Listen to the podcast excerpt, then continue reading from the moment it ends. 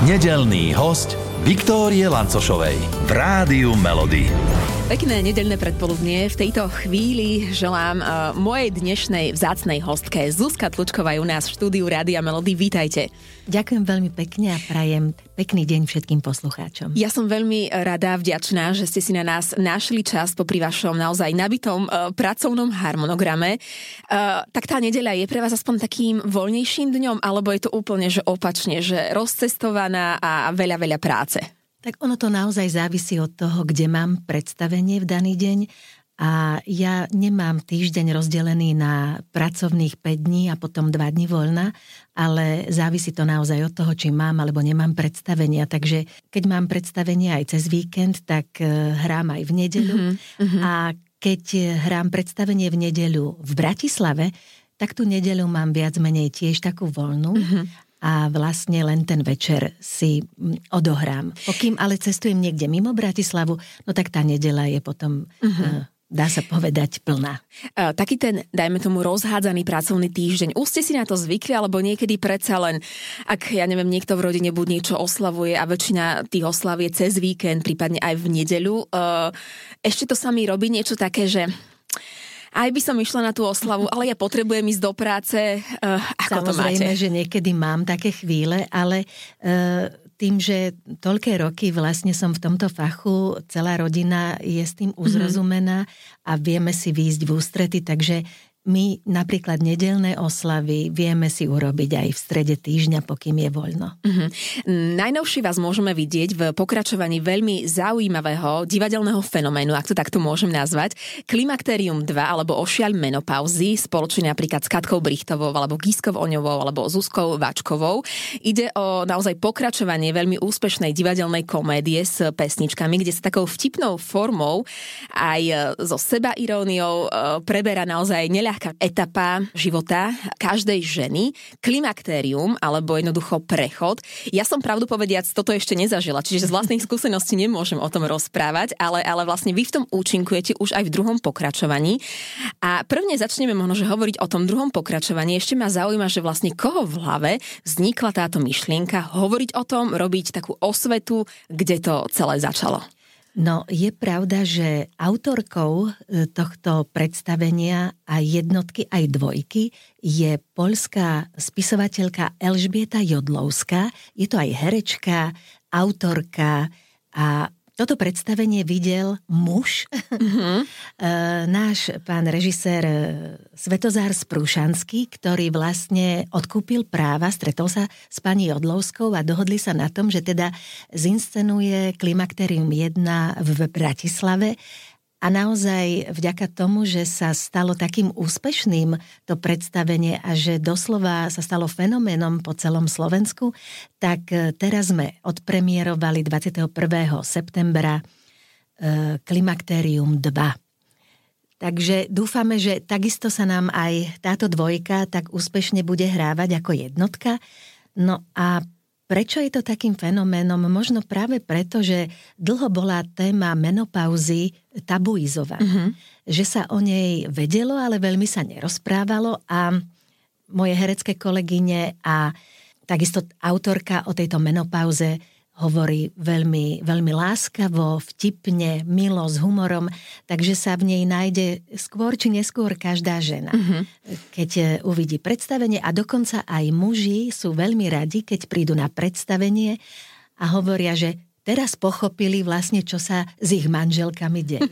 A prečo je u nich doma v rodine tak, ako je. E, ja, ak sa nemýlim, e, v tom klimaktériu 1, vy ste vlastne boli, e, ak sa pozrieme na ten vek a na to klimaktérium, také vaše osobné, ešte vlastne v období, keď vlastne ste to ešte pravdu povediac neriešili, alebo to bolo na začiatku, ak hovorím o tom klimaktériu 1. Uh-huh. Takže som bola celá rada, že sa aspoň podozvedám veci, ktoré som nevedela.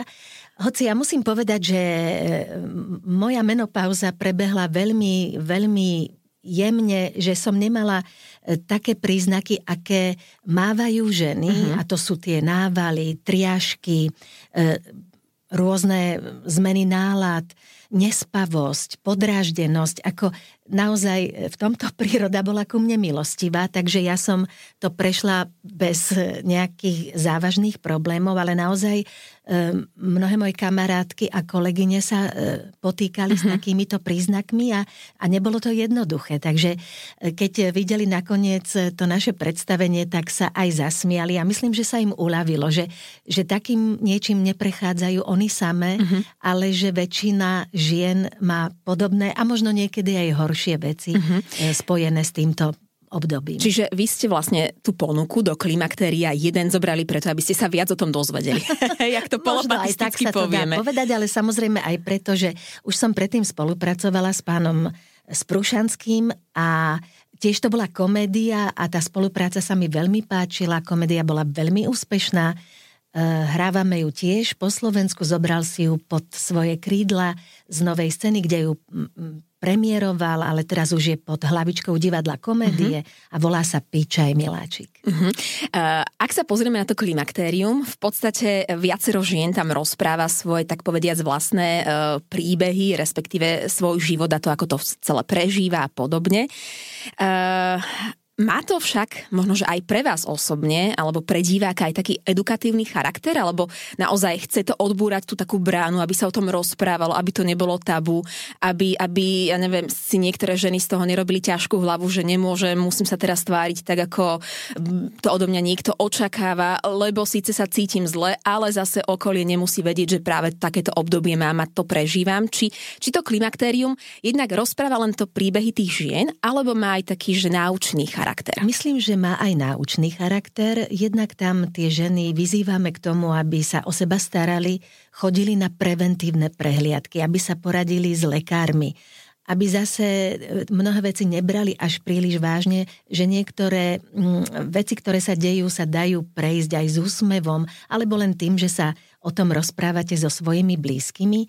A um, pokiaľ viem, tak pani Jodlovská v Polsku uh-huh. uh, za toto predstavenie dostala aj ocenenie ministerstva zdravotníctva práve tým, že vlastne akoby tie ženy uh, Robí osvetu. Uh, uh-huh. Áno, a, akože uh, robila osvetu. Takže uh, u nás neviem, či to má až tak veľký dosah, ale naozaj tie výzvy k tomu, aby sa ženy o seba starali, aby sa nezanedbávali, aby chodili na preventívne e, prehliadky sú v tom uh-huh. Ako som spomenula, ja to neriešim, ale moje kolegyne mi hovorili, že oni sa, oni teda sa dennodenne rozprávajú o tom, a ako nimi lomcujú hormóny, ako sú nervózne a ako vlastne sa necítia vo svojej koži, ale jednoducho proste ich telo je také a nevedia s tým nič urobiť. Eh, vy ste spomenuli, že, že vy ste eh, to klimakterium nemali až také, dajme tomu, hrôzostrašné, že tie, to vaše bolo také, dajme tomu, príjemné alebo jednoducho také priateľské k vám. Eh, čo sa týka tých žien, ktoré sú v tom klimaktérium, tam sú naozaj až, až od tých takých najvýpetejších situácií po také tie priateľské situácie, že nájde sa tam naozaj každá žena v tom klimaktériu? Myslím si, že áno, určite.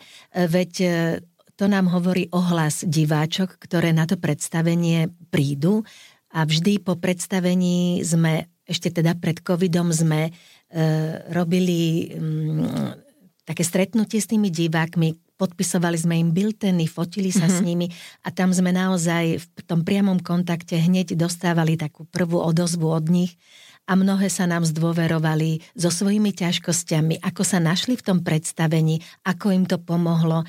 Takže mm, je tam všetko možné a naozaj tie ženy e, neprídu si pozrieť to predstavenie raz, ale dokonca niekoľkokrát a prídu viaceré generácie uh-huh. z mhm. jednej rodiny, takže je to pre nás nesmierne inšpirujúce a hovoríme si, že má to zmysel. Mohli ste aj vy ovplyvniť to klimaktérium aj vašou vlastnou skúsenosťou? Áno. E, bolo tam dané niekoľko takých našich poznatkov. Samozrejme, že veľmi do toho scenára sme zasahovať nemohli, ale také tie drobnosti, s ktorými sme sa my stretli a ktoré sme prežívali aj my, e, sú tam zasadené. Ja musím povedať, že zo začiatku, keď sme začali hrávať to klimaktérium, tak keď som o tom rozprávala, tak e, samozrejme tak ako všeobecne. A až potom počase, keď som vlastne si tým obdobím naplno prešla, hovorím, ja to klimaktérium nehrám, ja ho žijem. Mhm. E, z vášho pohľadu, možno, že ktoré oblasti vášho života najviac ovplyvnilo klimaktérium v tom čase, keď ste to naozaj riešili? Ako sa to možno prejavovalo? Musím povedať, že naozaj som mala milosrdné to obdobie mm-hmm. toho klimakteria. Ani som si vlastne neuvedomovala, že sa Ani okolie, niečo hej? deje. Ani okolie. Ani okolie, nie. Ja som sa veľmi vydesila, lebo jedna moja kamarátka ma príšerne vystrašila. Hovorila, že má šialené návaly, že sa jej točí hlava, že upadá do bezvedomia až. A ja som sa veľmi bála, že niečo podobné budem určite mať aj ja. A volala som môjmu otcovi, e, hovorím, oci, nepamätáš sa, ako prežívala moja mama mm-hmm. klimaktérium? A môj otec hovorí, nič to nebolo, neviem o tom. A si hovorím, no tak keď ty o tom nevieš, nemuselo to ešte nič nebyť. Mm-hmm. Tak, e, ale išla som s tým, že tak hádam, to nebude nič a, a veľmi teda klopem na, na drevo na seba, že to bolo u mňa naozaj veľmi, veľmi jemné. Uh-huh. Ja sa ešte pozastavím pri tom, že ste telefonovali vášmu ocinovi, lebo nemyslím si, že by každá žena to urobila, e, že ocinovi zavolá, že možno, že skôr kamarátke, aj keď áno, od ocina zistí to, čo potrebuje vedieť, ale vy máte taký dobrý vzťah, hej, že... Tak jednak e, naozaj už maminku ja nemám a e, jediný blízky človek, ktorý o tom mohol čo najlepšie mhm, vedieť, bol mhm. práve jej manžel, ale musím povedať, že s otcom mám veľmi dobrý vzťah e, a aj keď sme od seba vzdialení, lebo otec žije stále v Košiciach, ja som v Bratislave, tak si dennodenne telefonujeme a keď je akýkoľvek problém, tak sa ho snažím riešiť alebo dobehnem. A tým, že chodíme práve aj s klimaktériom na východ a aj, aj v Košiciach sme ho už niekoľkokrát odohrali, tak som s ním častejšie mm-hmm. ako kedykoľvek predtým. A vždy ten vzťah bol taký, lebo predsa len o, na jednej strane áno, ale niektoré e, veci, ženské veci, možno, že dcera nechce riešiť s ocinom mm-hmm. až do nejakého podrobna, tak e, prípadne kedy sa ten vzťah takto nejako umocnil? No musím povedať, že ja som ešte z generácie a môj otec e, o to viac, že tam tie veci, také tie intimné, boli naozaj tabu, ale moja mama bola veľmi moderná. A mnohé veci som sa nebála riešiť s ňou a keď bol akýkoľvek problém, vedela som, že keď pôjdem za ňou, že mi aspoň ma vypočuje, keď mi nebude vedieť pomôcť. Mm-hmm. No a po smrti mojej mamy otec ako keby prevzal na seba tú úlohu mm-hmm. a tiež e, sa s ním viem rozprávať o čomkoľvek. Mm-hmm.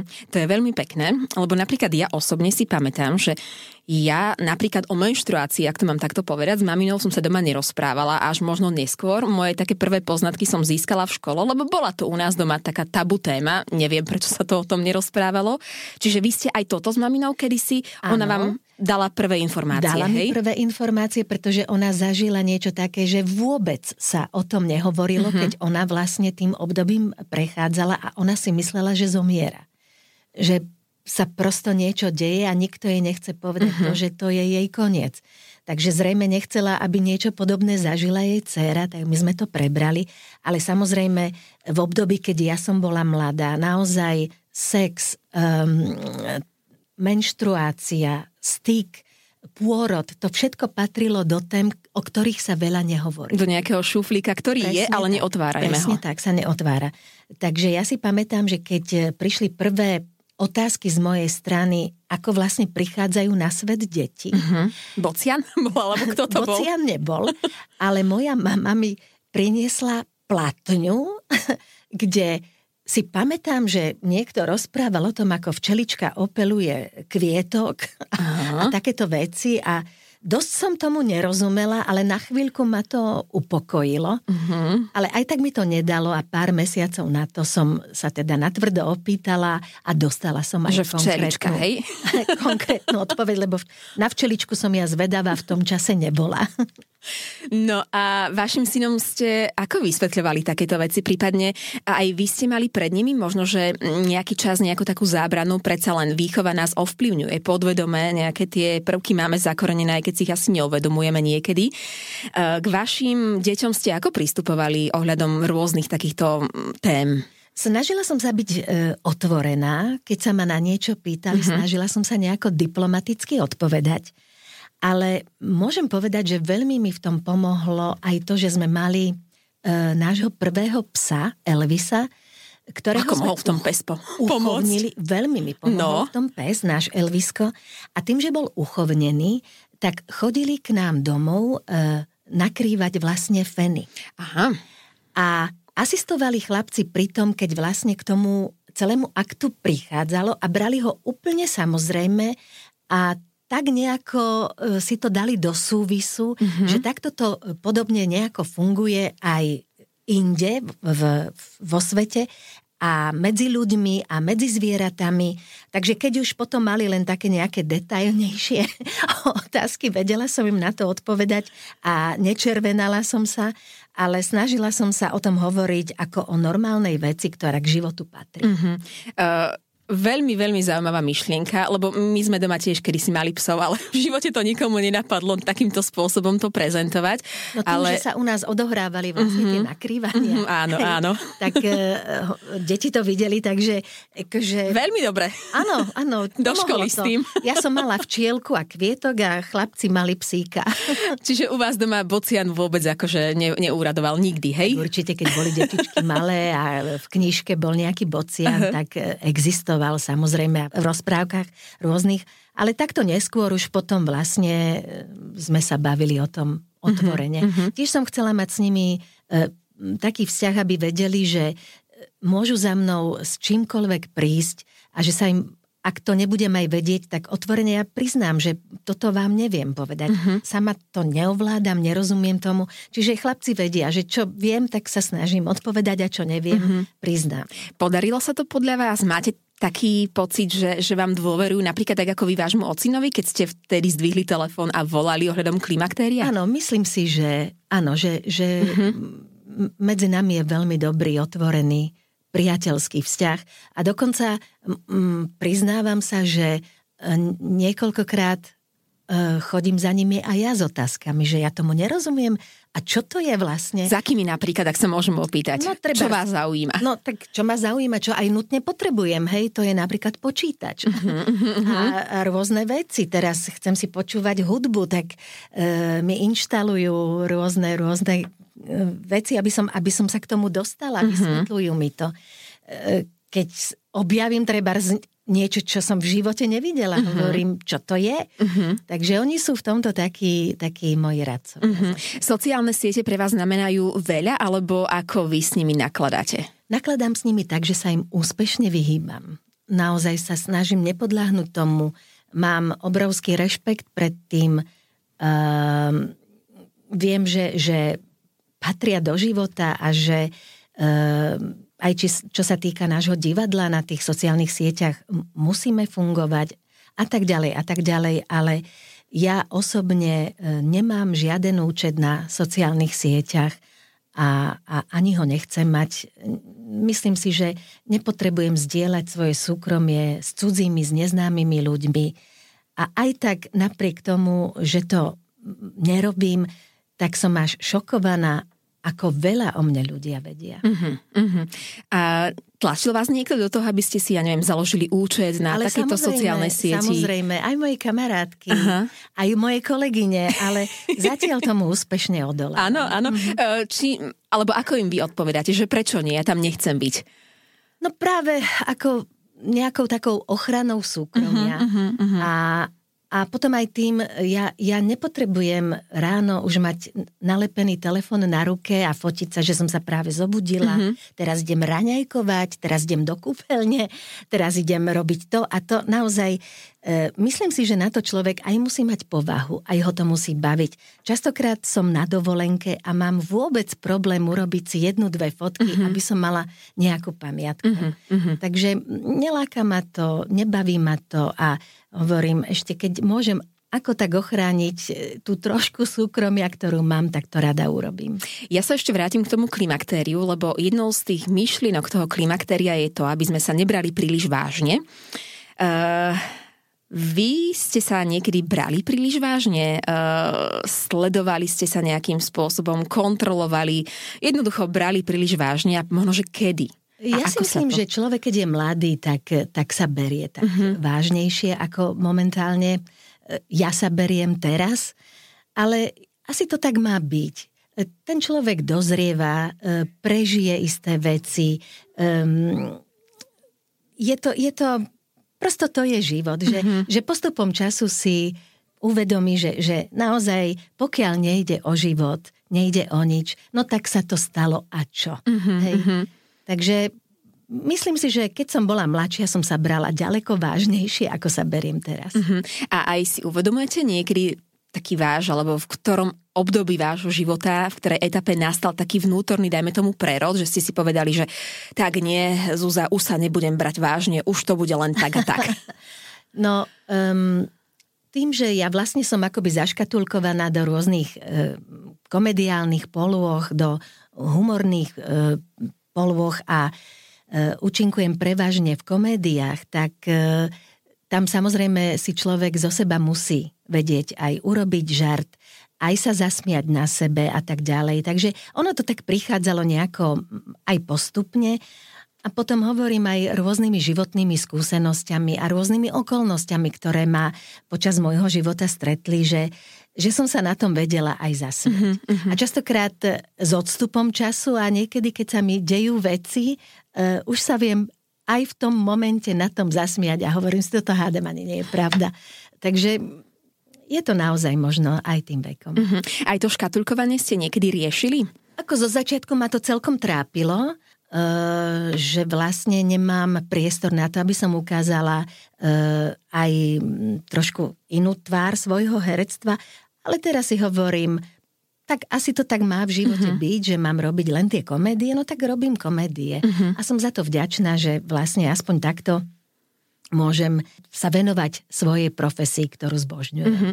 Ale venujete sa jej dlhé roky, lebo v podstate v desiatich to bola, tuším, nejaká prvá detská inscenácia v Košickej televízii, potom prišla Zlatá brána a vlastne uh, celý život uh, ktoré obdobie bolo také pre vás najprínosnejšie, najkrajšie? Ja vôbec neviem, či sa to dá povedať, ale či sa nad tým tak niekedy zamýšľate, že tak vtedy mi bolo dobre, lebo ja neviem, buď som mala okolo seba týchto kolegov, alebo sme riešili tieto veci.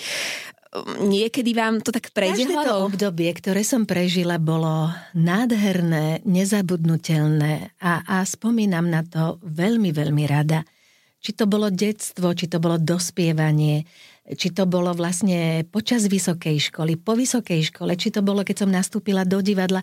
Proste každé to obdobie, hovorím si, že mám krásny, šťastný život. E, šťastný v tom, že robím naozaj to, čo som si vysnívala a viete, ono to znie ako klíše, ale keď vidím, e, ako diváci e, vlastne reagujú, ako, ako sa mi odmenia tým potleskom, ako sú usmievaví, keď hrám ako ma stretnú na ulici a mi povedia, že boli na predstavení a bolo to výborné a zabavili sa. Ja, ja si hovorím, že, že som šťastná, že, mm-hmm. že vlastne niečo takéto prežívam, veľmi si to vážim a mnohokrát aj s mojimi kolegyňami, hlavne teda z toho klimakteria si hovoríme, že mali sme v živote šťastie, že niečo také môžeme robiť, vážme si to a, a tešíme sa, že nás diváci chcú, že si nás žiadajú a, a že nám takto krásne vlastne dávajú najavo, uh-huh. že nás majú rady. Uh, vy ste aj v tom klimakteriu veľmi pekná, skvelá partička. Uh, v čom je možno, že každá vás iná a čo máte zároveň spoločné? No tak spoločné máme to klimakterium a ten prechod, ktorý už máme za sebou, a potom e, ľudsky si veľmi vyhovujeme. Naozaj, možno aj tým, že máme spoločný názor na život, na výchovu detí. E, že napríklad my sedíme v aute a Giska hovorí recepty, ktoré navarila. Uh-huh. A varíte aj podľa nej? A varíme aj podľa nej, samozrejme. E, že si vieme porozprávať o rôznych problémoch, ktoré sme prekonali, vieme si navzájom poradiť. Že sa bavíme o deťoch, uh-huh. o mhm. vnúčatách. Máme nespočetne veľa rôznych tém, spoločných tém a to nás hrozne teší a niekedy sa smejeme, že tá cesta napríklad do Košic je hrozne krátka, lebo si nestihneme všetko povedať. Čiže Takže... nikto nespí nikdy? Vždy len rozprávate? tak po predstavení samozrejme sme unavené a keď ťaháme naspäť do Bratislavy, tak si mm-hmm. aj mhm. zdriemneme v aute. Ale baví nás to, spolu a tešíme sa na javisku nielen ako kolegyne, mm-hmm. ale aj ako kamarátky. A aj ste vyrazili na nejakú takú, že echt babskú jazdu mimo pracovného obdobia času? Zatiaľ nie, ale sľubujeme si to. Aha. Sľubujeme si to, že niečo také spolu podnikneme. Už niekoľko rokov, hej? Hej, niekoľko Držím rokov. silno palce. No tak ale musím povedať, že COVID nám e, Ja viem. Mhm. zabránil, takže ono by sme to už mohli aj absolvovať. Mhm. Teraz. Eh, Keď ste spomenuli to, že pani Giska eh, vám dáva recepty, tak ja neviem, eh, čo najradšej varíte vy? Ja neviem, či niečo z jej repertoáru, alebo máte niečo vlastné, domáce možno, Ja tradičné? veľmi rada už varím také jednoduché recepty, keď nemusím dlho stať pri sporáku, Mhm. ale zase tým, že moje deti už sú veľké, ja nemusím pravidelne variť, čo som robievala. Nechcú veľa jesť? A chcú, ale nie sú doma. Sú v práci, alebo mi povedia, nevar, neprídem domov. Takže niekedy naozaj navarím len sebe Mhm. a niekedy, keď teda máme nejakú oslavu, alebo viem, že prídu domov, tak vtedy navarím. Ale snažím sa už vyberať naozaj recepty, ktoré mám rýchlo hotové, nemusím sa s tým nejako piplať a, a zvlášť viem, že im aj chutí. Mhm. A skôr zdravšie verzie, alebo aj... Ako kedy, Mhm. ako kedy. Niekedy prosto majú chuť na majonézový cestovinový šalát, ktorý milujú a ten sme mali nedávno, pretože syn mal narodeniny a robili sme takú oslavu, takže boli vyprážané rezne, no zdravé to bolo jedna báseň. Ale potom niekedy naozaj máme aj zdravšie verzie a to sú cestoviny s takými zeleninovými sosmi rôznymi a, a tie im tiež chutia. Mhm. A aj koláče pečiete? Koláče veľmi nepečiem, ale tiež aj vďaka Gíske, aj mojim kamarátkam už som napiekla e, koláče a musím povedať, že u mňa vyťazia aj tie jednoduchšie koláče, To znamená, že jedno hrnč, teda buď hrnčekové? hrnčekové, alebo také, kde nemusím fakt na gramáž presne uh-huh. vážiť e, ingrediencie, lebo to neznášam. Takže už som napiekla aj také. Mhm, že tak od oka, hej, plus Od oka, mínus. presne Mhm. tak. To je najčastejšie. Primieržene, primieržene. To je najlepšie a ja takéto Áno, recepty áno, mám áno. najradšej. A, a teda, ja neviem, nejaký taký koláč alebo zákusok, nejaká torta, ktorá u vás takže častejšie je, je čo napríklad? No momentálne je to taká akoby náhrada štrúdle uh-huh. a to je úplne jednoduchá vec, že ešte ani tie jablčka nemusím strúhať. No. Predstavte si to. Len ich nakrájam na také mesiačiky, kúpim lístkové cesto a tie jablčka obalím v škorici a v práškovom cukre. Mhm, Uh-huh. Lístkové cesto si nakrájam na štvorčeky. mhm, to Ten- predstavujem. Ten mesiačik jablčka obalený v tom cukre a škorici zabalím do lístkového cesta. niečo ako pyrohy Čiže urobím takú taštičku. Mhm. Tu potriem vajíčkom, nechám upiecť a potom ešte také horúce vyválam v tom škorici a v tom cukre a položím na tanierik. No a je Mhm. Mňam. to mňamka, fakt je to mňamka. Áno, už to mi to cítim. chutí viac ako štrúdla, takže sa veľmi teším, lebo je to hotové raz, dva. Ďakujem veľmi pekne, ďakujeme za tento váš recept, ale ešte sa mi nedá neopýtať, že čo nerada varíte. Ale predsa len kvôli synom alebo kvôli, ja neviem, rodine to niekedy z času na čas uvaríte. Mm, Nemám konkrétne mm-hmm. recept, ktorý by som nerada varila, ale nedávno v aute, keď sme išli na zájazd, lietali e, španielské vtáčky a to si musím povedať, že to by, som, to by sa mi dosť nechcelo. Uh-huh, uh-huh. Ale už ste to robili. Už som to kedysi dávno Rozumiem. urobila. Áno. No tak eh, keďže už sa blíži ten čas obeda, tak my by sme vám z Rádia Melody chceli tiež niečo ale také hudobné navariť, nejaký československý hit života, keďže my ho hrávame a hrávame hity života československé cez víkendy od rána do večera. Čím by sme vás potešili? No určite by ste ma potešili takoutou klasikou a to je Karol Duchoň a úsmev. Uh-huh. Nech teda sa nesmejeme len my v rádiu, ale nech sa usmievajú aj poslucháči pri tom nedelnom obede a pri počúvaní tejto pesničky. Uh-huh. Karol Duchod je vám taký srdcu blízky? Myslím si, že ako každému Slovákovi mm-hmm. určite áno, má nádherné nadčasové pesničky a dôkazom toho sú aj rôzne vlastne inscenácie, muzikály, ktoré momentálne na Slovensku vládnu. Uh-huh, uh-huh. A ten úsmev, uh, ono niekedy nevždy ide úplne ľahko si ho dať na tú tvár. Uh, um, rozmýšľam, že aký návod na to máte vy, aby ten úsmev tam bol, aj keď nie sú tie dny najlepšie. No, uh, je to niekedy naozaj náročné a znovu sa opakujem, pomáha mi veľmi javisko. Mm-hmm.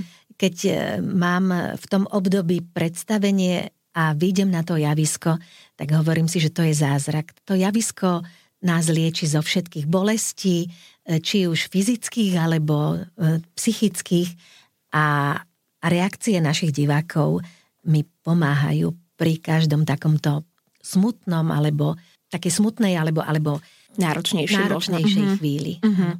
Nech je ten úsmev čo najprirodzenejší a často, veľmi často. Ďakujem veľmi pekne za váš čas, za vašu ochotu. Toto bola herečka Zuzka Tlučková a želám všetko dobré. Ďakujem vám veľmi pekne. Do počutia. Všetkých nedelných hostí nájdete aj na Podmaze, vo svojej podcastovej aplikácii alebo na SK.